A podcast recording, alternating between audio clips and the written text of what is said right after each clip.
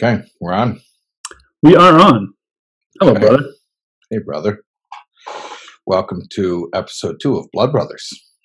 Yeah, we're sticking with that now. I thought it had that really catchy title, Two Brothers Talking About Interesting Things on Zoom for about an hour, and a lot of it is content, and some of it is funny, and they talk for a while. Isn't that the, the title? You know, you mentioned a lot of his content. It's an interesting um, English translation of, of Teichen. You're saying the word Teichen. I am. I'm translating it as content. And it, what's interesting is um, the word content wasn't used very much until, for, like, the past few years has caught on as a thing people say all the time. It's like, if, you know, if you're on the internet and you're, you got to make content and you got to release content all the time. So people right. say content a lot. It wasn't a word that yeah. we used. It was one of these words. Content, content yeah. aggregator. It was one content of these words. Is a new word.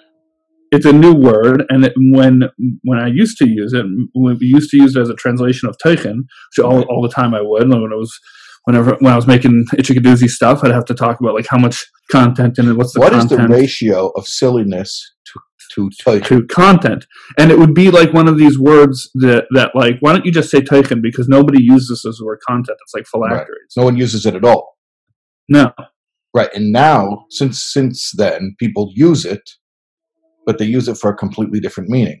Yeah, so, so yeah, so now if we say it's like, it has some content and it has some silliness, well, in the normal use of the word, silliness is content. It's probably more valuable content than people talking about stuff you have, actually have to think about. That's, that's probably true. You get more of an audience if you have silly content. Which, if you were using content to mean Teichen, silly content would be an oxymoron. Or uh, not to me. Not. not to me. That's my business. Content can be funny. I had a friend who um, he was in a screenwriting class, and he wrote a, a screenplay, and he shared it for criticism. And somebody uh, said, and it had I don't know what the I don't know what the screenplay was, um, but there was there was humor in it. And somebody commented and said, oh, that, you know, it's it's it's uh, it's really great that you used humor in it, that can, and and it really helps your message. Humor can be a really great Trojan horse to get a message through. And when I heard that, I thought, you know, the Trojan horse. Well, my reaction was, that's a terrible way to use humor, because then your message basically you just, now your message is just going to jump. I don't want to make you laugh. I want to sneak into your city and kill all of you. Exactly. You're going to sneak now. You're, you're the joke the.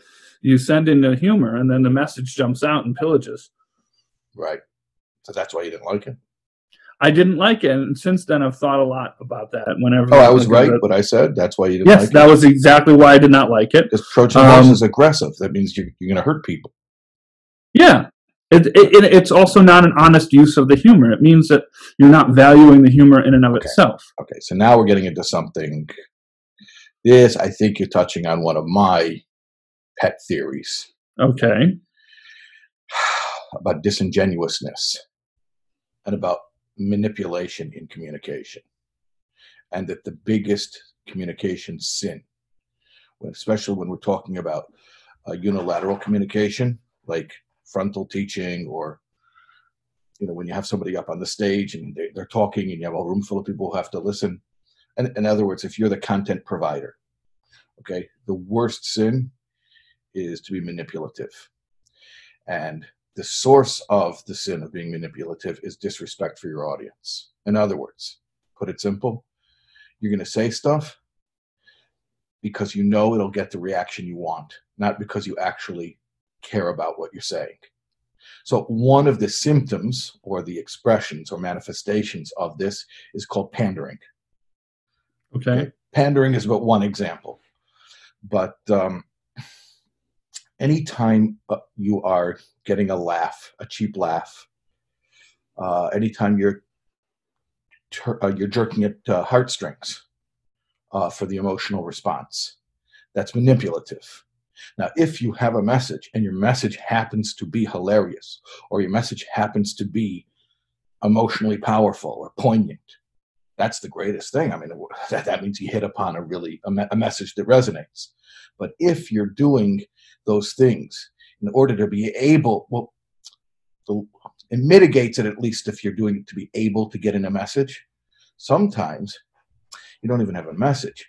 You're just manipulating for the sake of, I don't know what the motivation would be. I think the motivation would be for the, the sake of satisfaction of being able to do it. It's a, it's a, it's an incredible thing to be able to get reactions from people. You know, comedians talk about, you get up there and you hear the laugh, and there's that power of getting the laugh, right? So, I, I, yeah. I think when, when in creativity, there's always a risk of using your audience mm. to meet your emotional needs, and uh, I don't think that should be done. It's the same. The same. Pet, I think we have identical twin pet theories that were separated at birth. I've thought a lot about what is propaganda? Yeah. Because I I have made Jewish edu- educational content. Right. Um, I spent eight years working at Chabad dot org creating content. Um, and I was creating content that was supposed to be fun and funny and entertaining and also educational. And so I asked myself a lot about what what is the definition of propaganda, and am I making it? Or am I not? Obviously, my I would not like to make propaganda. I, I don't, think it's important I, to say that. You don't want to be. A no, Michael. Yeah, it sounds that sounds bad, but but I don't know what it is. And I asked a lot of people that question. A lot of people right. I, I I love and respect, and and and I got some right. different answers, and I got a lot of I don't know. I don't know what propaganda is, and it, we all know we don't like it, and we think it's bad and it's manipulative. Well, maybe we were told not to like it, which itself could be is propaganda. Uh, yeah, so, so the conclusion I came to, or at least a working theory that, uh, I, I, that I've been satisfied with for a little while, is if it is not genuinely interesting to you, if it does not give you the same emotional reaction that you're trying to get from other people. Wow. In, in other words, it's it's almost the reverse of they're not laughing with you, they're laughing at you. Right. Okay, that, but this is, your audience isn't reacting with you. They're reacting to you. Right. That's a good, really good way of saying it. By the way, just to add something totally not related at all, but just because the turn of phrase reminded me. So I was talking to a friend of mine who is a uh, grandson of Zalman Jaffe, who was the chassid from, you know, Mister Manchester, the first chassid who organized a charter plane from England to New York to uh, bring a group to the Rebbe. And it was whenever the Rebbe would see Zalman Jaffe, the Rebbe would always give a big smile. There's a famous picture of the Rebbe with a big smile. Basically, what did the photographer do? He stood right next to Zalman Jaffe. He waited for the Rebbe to turn around and see Zalman Jaffe, and then he jumped in front of Zalman Jaffe and he got the picture. So anyways, my friend was telling me that his his family would sometimes say to their, their father or their grandfather or whatever, uh, they would say, the Rebbe smiles, you know, the Rebbe smiles every time he sees, every time he sees you. They told him, Zaidi or Ta, or whoever he was to them, the Rebbe's not laughing with you. The Rebbe's laughing at you. Now, set aside a question of whether or not the Rebbe ever laughed at anyone or not. Okay, let's just leave that discussion aside for now. The reaction to me was beautiful. Zalman Jaffe said to them, what do I care why the Rebbe is laughing? At least the Rebbe is happy. I thought that was a beautiful thing, that a chassid should feel that, you know, who, who cares how it gets done? The point is, I made the Rebbe happy. I think it's a, it's a, it's a beautiful thing. I think it's like a, a glimpse into like a, a, a more of a human side of his kashas that maybe we don't hear about so often.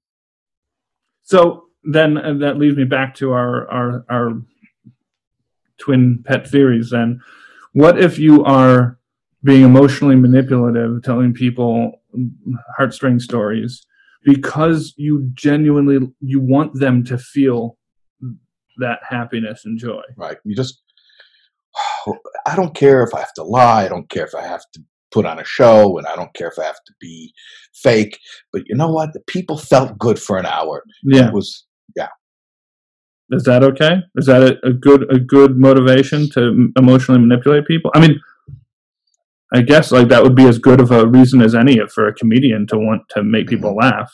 But isn't the isn't that the propagandist's justification? Who cares if I have to use manipulative imagery and and, and wording? In the end, I've told the people about this very important message that, that they need for their lives. Uh, so I guess there is a, a follow-up. Or then. You say the propagandist is such a cynic, he doesn't even believe in the cause that he's promoting. How did we get started talking about yes. propaganda? Uh, we were talking about content. Oh, so we're talking about content. Yeah, so it's very, it's uh, somewhat ironic that you used, so you don't usually do that. Usually you use, uh, you use good, normal, everyday, plain, conversational English. Yeah, yeah. This one snuck into the, my normal vocabulary.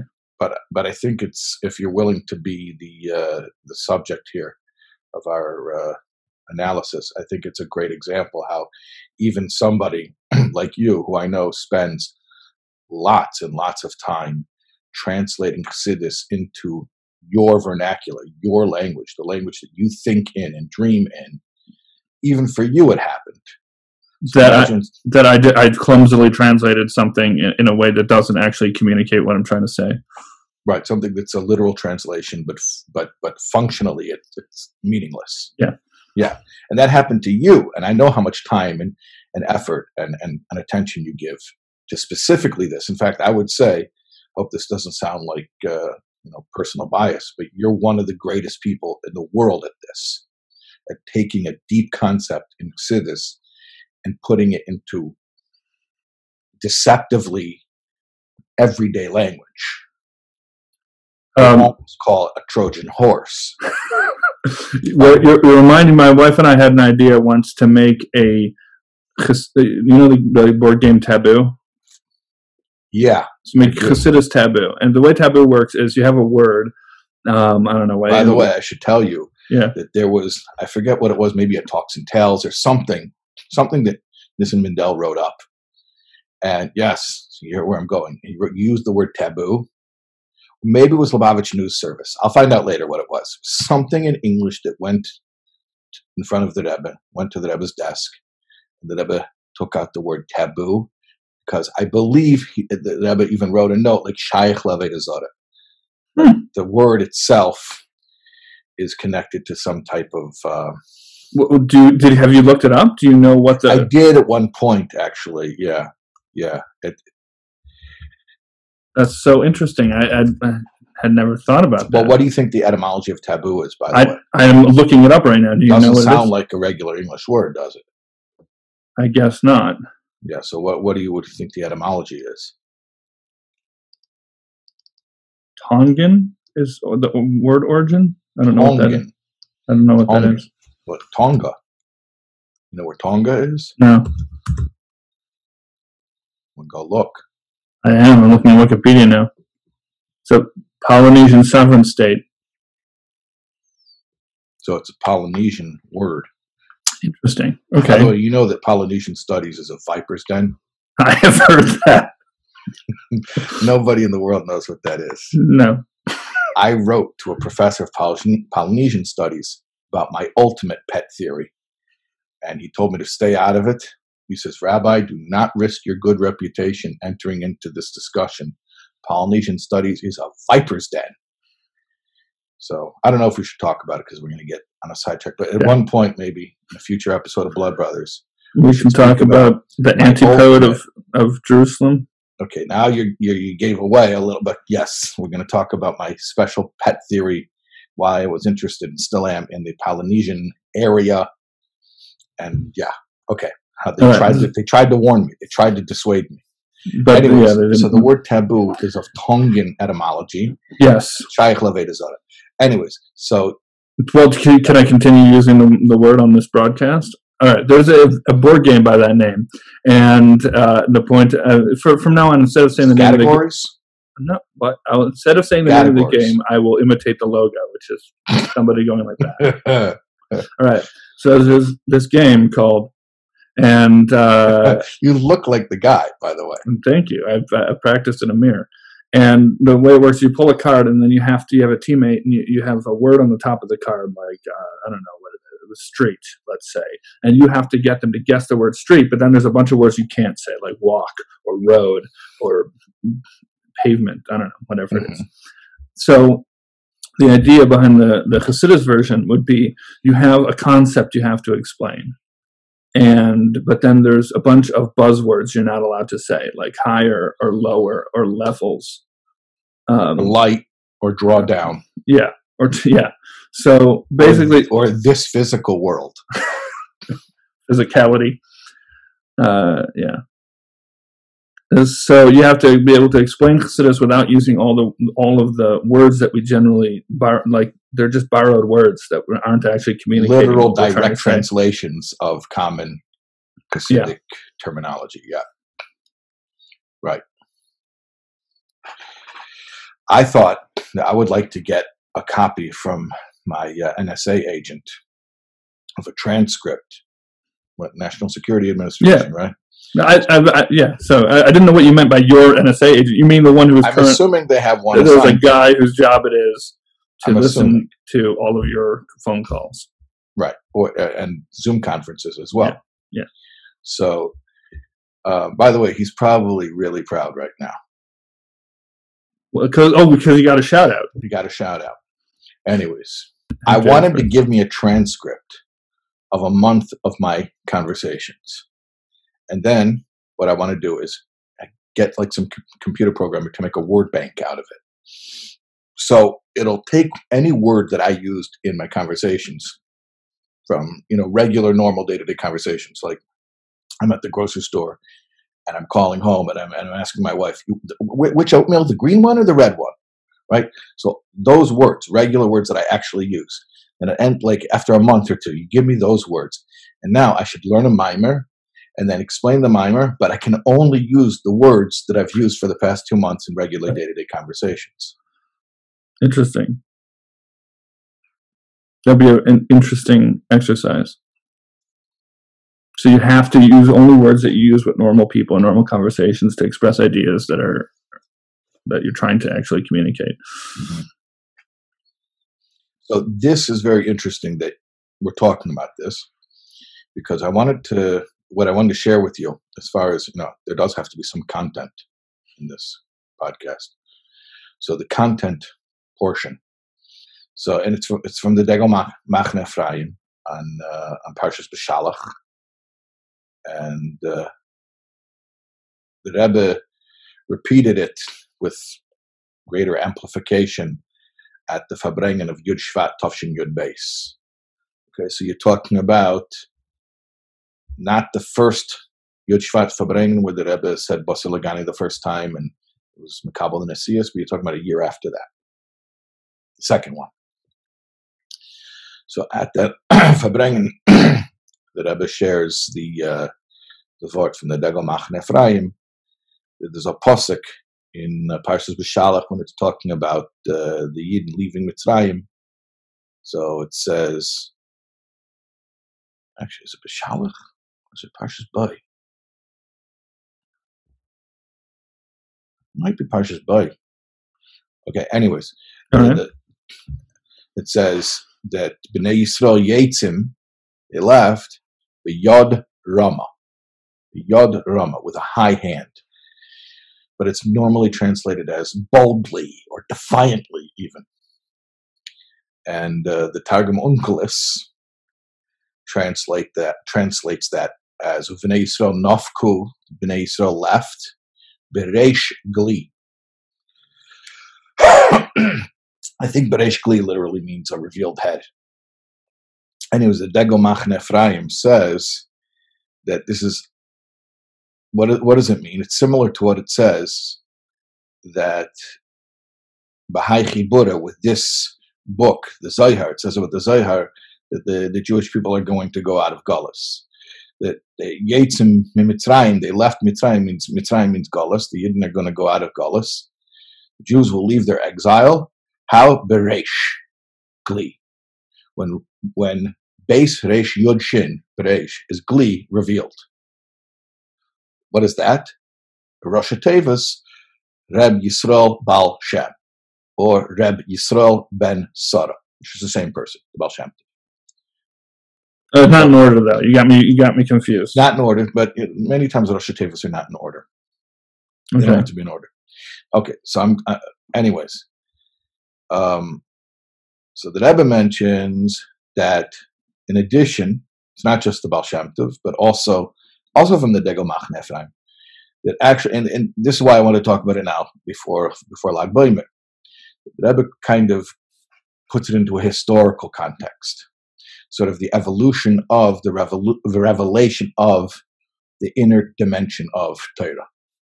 So how do Wait, so is is is Bereish also recitative Rashbi? That, please. I'm sorry, I still I did I just steal the punchline? Stole my thunder. You didn't steal my pun the, my punchline. No, thank God you didn't steal my punchline, but you stole my setup. A little bit, I apologize. Okay. Just let it breathe. I did it's not because I read it. I was just excited because I figured it out.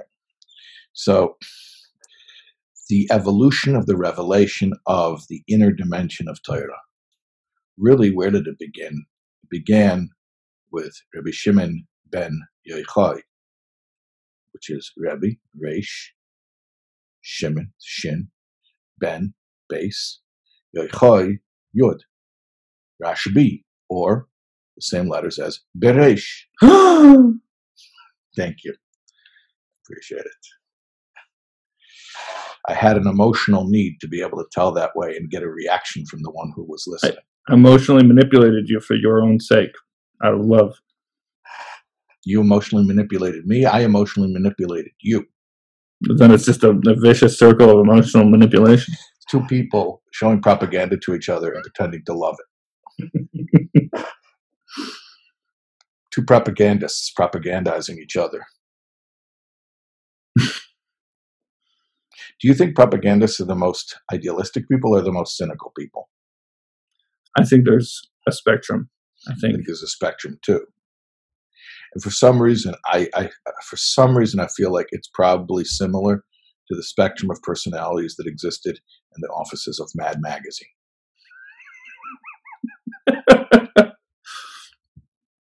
I don't you know think why I feel that way. The, there was a lot of. Are you suggesting that Mad Magazine is propaganda? No, I don't. It's anarchist think, propaganda? Well, they were a shtickle anarchist. But also, they were also somewhat, it's, it's interesting though, they were also in some ways reactionary and anti-hippie.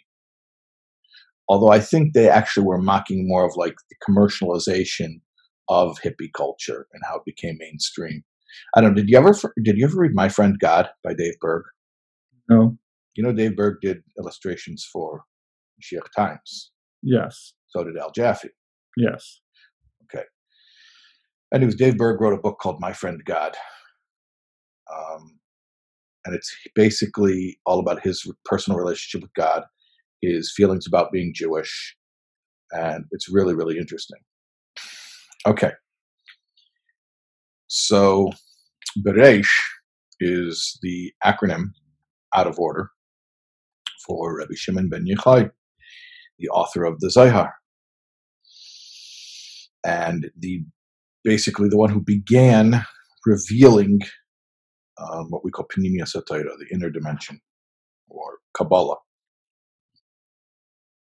By the way, I'll tell you something interesting. I saw, where did I see it? It's from the Rebbe. Oh, I'll tell you where I saw it. In a Sikha for Beis Nissan. We just had the hundredth yortzeit of the Rebbe Rashab. And uh, so it's famous that right before the Rebbe Rashab passed away, he said, Ich gehe jetzt in Himmel, I'm going now in heaven. Die Ksovim, the manuscripts, meaning both the ones that he had written as well as the ones he had collected from his uh, holy forebearers. Die Ksovim lozich eich, I'm leaving to you. The Rebbe asks, why does he say, Lo zichaich? I'm leaving to you. Why not? I'm giving it to you. So it's very interesting. The Rebbe says the difference between leaving something and giving something. Giving something means I am forcing a transaction to happen. Mm-hmm. I, leaving it is, here it is, but you got to come and take it. So the Rebbe says that the whole style of Chassidus Chabad is that you have to work, you have to think, you have to figure out what it means. And if you're not willing to do that, then yeah, you're not going to get it. But it's here for you. I've made it available to you, but now you got to actually put in the work. And so the Rebbe says there, he says that Kabbalah, you know, Seides HaTorah, the mystical secrets, the you know, the, the, the, the esoteric. So the Rebbe says, Ula Yeshleima, maybe we could say one of the reasons that Kabbalah is called Kabbalah. Why is it called Kabbalah? In fact, when you're learning Gemara, Kabbalah, the word Kabbalah in Gemara means nach. Um, Divrei Kabbalah means means nach in, in Gemara. So what Kabbalah came to mean, mystical teachings. So the Rebbe says, maybe we could say the reason that we call the mystical teachings Kabbalah is because people hear Kabbalah and they're like, okay, fine, I accept it. Because Kabbalah means that which is accepted. Like, yeah, I find, I believe you. It's fine. No, I'm sure. I'm sure it's true. I, I take your word. What do you mean? Like, I'm, explain that more.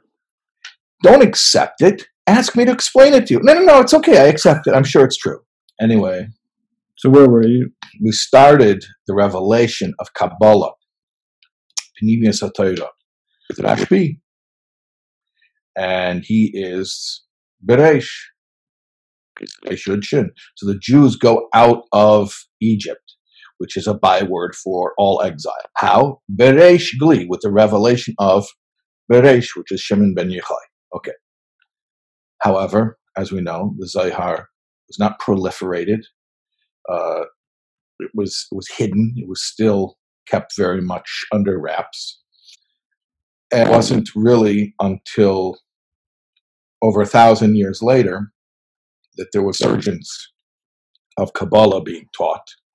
Probably the preeminent Kabbalist during that era was the Arizal, Rabbi Yitzchok Luria. So the Arizal was Rabbi Yitzchok ben Shleima. Oh. Oh, yeah, we get more of it. We get more of it, yeah. So you have, again, those same four letters, Beis Reish Yud Shin. And the Arizal is the one that said that it is mutter v'gam mitzvah, it is permissible, and not only permissible, but even a mitzvah to reveal the, the hidden wisdom. So, um, Bereish, Beis Reishin, is another Rosh Tevis. This is the one we started with, actually. Is uh, Rabbi Yisrael Baal Shem, or Rabbi Yisrael ben Sora. And that's the next milestone in the evolution of the revelation of the inner Torah.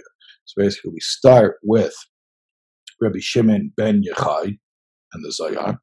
And then we go to Rabbi, Rabbi Yitzchok ben Shleima, who is the Arizal. And then the next sort of uh, milestone in this progression is, is the Baal Shem Tov. He took the teach, teachings of Kabbalah and made them accessible to the masses, which is a you know a whole new breakthrough.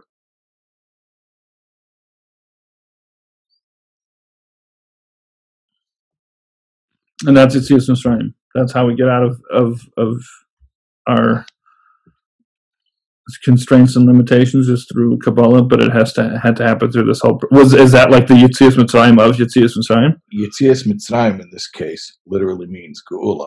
It's going out of a broken world and into a perfected world. It, it means you're not just on a personal of uh, you know personal exodus. It literally means, how does the world get from its dysfunctional state to its perfected state, what we call the messianic state? How are we there? Through this progression of these teachings becoming more and more mainstream. What, mm. That's what glee means. Glee means revealed. So here's the thing. Points out, and I think you're going to like this part of it, yeah, you especially, that where do we find the acronym for these three key figures in this progression? We don't find it in the verse, the Yad Rama. We mm. find it in the Targum. In the translation. In the translation, Bereish Gli. So what's the whole point? It's not that these holy things exist as ideas. Big deal. That doesn't change the world. What changes the world is when these are translated. And they're translated from a holy context, meaning holy words are the verse. Yadroma, that's the, the holy tongue. But it's put into a vernacular, an language. Aramaic is a is an unholy language. It's a, it's a, it's a vernacular. And that, but that is exactly what we're talking about. What is it talking about? What is glee? Revelation. But what's revelation? Revelation's when you have regular, everyday language for these spiritual ideas. And that's what we started with. I was mm. talking about getting your N S A you know, guy to give you a transcript getting, of all of the regular words you use so you can talk about Chassidus that way. Precisely, precisely. So what we know that Dira B'Tachtein. So what does wait, what does the Targum part, part add uh, over Glee?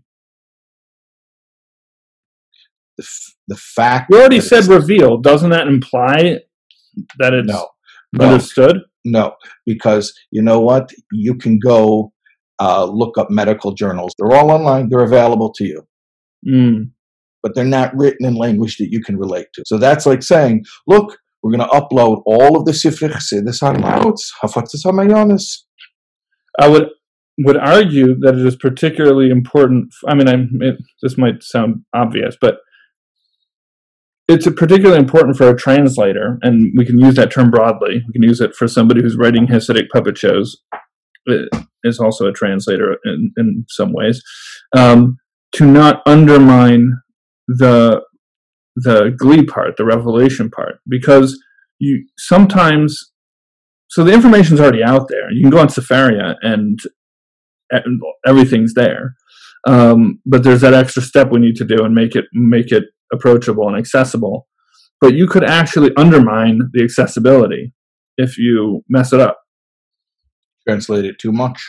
If you translate it, yeah, if you translate it too much. Or you translate or you, it unfaithfully. Unfaithfully translate it in a way where you're communicating. Or you translate it in a manipulative way where yeah. you get a reaction. Or you want people to like it. You want, well, I just wanted them to resonate with the message. I will say this in, in the name of my wife, and hopefully she won't be mad at me for it, that she points out very often there's a trend that exists that people will post like a meme of, but it's, It's a picture of the Rebbe, and then it'll have some inspirational message, and then it'll say underneath it, you know, with a little dash, the Lubavitch Rebbe. Right. And it'll be some inspirational thing, like right. whatever the whatever it is, in very flowery English language. Right. And it's not something that I've ever said. That I've been, certainly never said those English words. And and let's discuss the aesthetic of making the Rebbe into a meme. Yes, and and if we're not even discussing the aesthetic, let's not even discuss the respectability of it. But at any rate, yes, go ahead. Admire the intention, I guess, the well-intended person who is trying to. Okay, at any rate, go ahead. Yes, so the the, the, the intention is is definitely most certainly hafatzas hamayonis. Yeah, but my my wife points out that Rebbe didn't say that. So I mean, if the It would be different if the person took ownership of that and said, based on what I understand, something I learned from the Rebbe, this is this is what I feel, and I'd like to express it. But um, my question is this: if let's somebody learned a sicha and they came up with a memified version of the message, why why is putting a picture of the Rebbe? And he, why why does that add to it? Why does attributing it to the Rebbe add to it? Yeah. Um, well, the, the, I could, why can't you just say this is the thing that you thought of on your own? What's wrong right. with saying it in your own name? You know? So there's a sikha somewhere where the Rebbe asks, in, in Chassidus all the time, the Rebbeim will say things in a, in a mimer that has already been said before, right? Why don't they always say it, attribute it to where it was said previously? So, right, so it's a Mishnah. Right? As you have so to say something Mishnah, yeah. And maybe the Gulalilam, right? Right. Well, that's why when I eat Laffy Taffies, I always say the joke, B'Shem Omrei. Um, but what I seem to remember is that uh, if you have gotten to a point, and, and the Rebbe might not have been saying this about the Rebbe, he might have been saying this in general about saying things with Shema and Gemara or whatever it is. If you if you got it, if you learned it, and then but got it on your own, and got to a point where you understand how to, you you can you can get this answer, get to this answer with your own logic. So then it's yours, and you don't have to say it b'shem emrei. But if if it is it's not there yet, if it's something that you can't get there on your own, then you right. say it in the name of the person who gave it right. to you. And the truth is, one would one could argue, and one should argue, because uh, this is the truth, that the ultimate goal in all of Torah is to take ownership. This is the the Gemara in, in Kedushin that asks if a Talmud Chacham can be moichel kavod. Maybe it's not his kavod; it's kavod of Torah, so he has no right to uh, forgo the honor due to a Torah scholar. So the Gemara concludes based on the first chapter of, of Psalms. It says, "Asher Aish," right? That uh, B'Teiras Hashem Heftzei V'Seirase Yegeyem Volayla. That in Torah, in the Torah of Hashem, is his desire, and in his Torah he toils night, or he, he meditates day and night. So uh, the Gemara says, when he wants to learn it, meaning he wants to learn it, he didn't learn it, he wants to learn it, then it's only Torah Hashem, it's the Torah of Hashem. But when it's Yeger, he actually meditates on it, Yem V'Layla, day and night, they calls it Torah Seh. His Torah doesn't mean Hashem's Torah. His Torah means the person's Torah, because now he put it in equity, and he made a kinyan in this Torah. Now it, that now it's his, and therefore he could actually forgo the honor due to the Torah scholar, because that Torah that he knows is is is his position, belongs to him. There's also the reason why Torah is compared to, to the Perikei of Tanya, chapter five of Tanya. It says mitzvahs are like clothing, and Torah study is like food, because when you eat food, it becomes, you metabolize, it becomes part and you know part of your flesh and blood. When you learn it properly, it not, it, you're not quoting mm-hmm. it anymore. You're not quoting it anymore. It became my way of thinking. That's yeah. the ultimate so, goal. So you asked the question: what does it add if you say this meaningful thing, and then you put the picture of the Rebbe on it and, and attribute it there, and it's the Lubavitch Rebbe there at the bottom? What does that add? I would say I could argue that it's actually you're you're you're admitting that you don't own this yet. This isn't yours. Mm-hmm.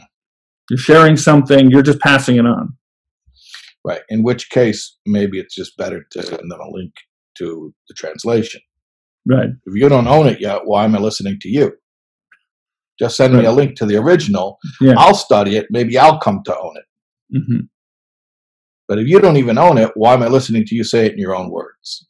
Right. Which, by implication, if you do own it, I would love to hear you say it in your own words. Yeah. Because that's that's bereish gli. Torah said b'yad rama, and comes Onkelos, and he says it in a in a, in a vernacular, in a non-holy language. He translates it so that people can relate. That's called revealing it. So it's not just Onkelos, it's each one of us. It's Rabbi Shimon ben Yochai, it's Rabbi Yitzchak ben Shlomo, it's Rabbi Yisrael Baal Shem, that, and, and each of us comes along and translates Torah for time and for your place and for your milieu and your, your cultural context. Reaction to that? No, I don't. I was, I was still, I was, I was spacing out. I apologize. I was trying to, because you were going through all the initials, and then I was let down because, and, and each of us, I wanted some way for each of us to be included in in those Rosh Hashanahs. Okay, so I'm gonna, to, I'm going to tell you how, and then we're going to wrap it up. Huh? Yeah. So the Rebbe says, this is not written in Sfarim, but somebody told this to me, and I liked it. And the Rebbe says, normally, also, you shouldn't make up ideas in chassidus, which is, how is that different than what we're talking about? What we're talking about is, don't make up new ideas, new ways of saying mm. those ideas so that people can understand them. Don't make up new ideas. So the Rebbe said, normally we have no ideas. But he told me that isn't Bereish also the acronym for Yosef Yitzchak ben Shterna Sara, or Yosef Yitzchak ben Shalom Ber, reading the Rebbe's Rebbe, the previous Rebbe. The Rebbe then brings out how the Friedrich Rebbe was so involved in this very concept of translating Chassidus. First of all, literally translating Chassidus, that the Friedrich Rebbe was the one who started getting Chassidus translated into so many different languages. But not just that. Translating it meaning into different cultural contexts. You know, you look at the stuff that Lubavitch in America was in the forties, and like, you know, trying to put Chassidus into the language of people at that time with that mentality. You know, look at Hakriya Vakadusha, or or, or or or look at the look at the stuff that uh, those the Shalom comic books that they put out. Anyways, the point is retaining the authentic teachings and then repackaging them in a context that's accessible to people. And I would hope, to be serious for one moment, that this... You weren't serious the, the rest of the time? Was that, was that was all a joke? It was all propaganda. I was emotionally manipulating you. But I would hope that this podcast is a part of that attempt to translate Chassidus authentic way, but in language, I shouldn't say but, because it's not a contradiction. To, to translate Chassidus in an authentic way, and to do it in a way that's accessible. Yeah, I hope so too. Yeah. Okay. So what, what I like, what I like most about it, when I, uh, what I think makes it fit into that is um, the the tangents and going off and stream of consciousness. And it, when we were talking about ownership before, I think for me, that that's that's an important part of, of feeling like the Torah is yours. You're not just sitting in a class and hearing it, but you're you're you're uh, connecting it with things that are in your own head and and, and playing with it, and it can it can be playful. Yeah, you did. So remember to smash that subscribe button. Yeah, get involved in the comments. The person with the best answer. David's gonna make a hundred Itchy Doosie. Oh, but come on, come on! You're killing me here every time. By the way, yeah, I we, can I, I ask you for your forgiveness here on this? Uh, yeah, last week I saw. By the end, I the, like the first couple of people I did it right. By the end, people were ta- messaging me like, "Hey, I figured it out." And it was Larry King, and uh, uh, like, fine, this is Itchy Doosie. Happy birthday. Okay. Anyways, it's been a pleasure. As always. As, as always.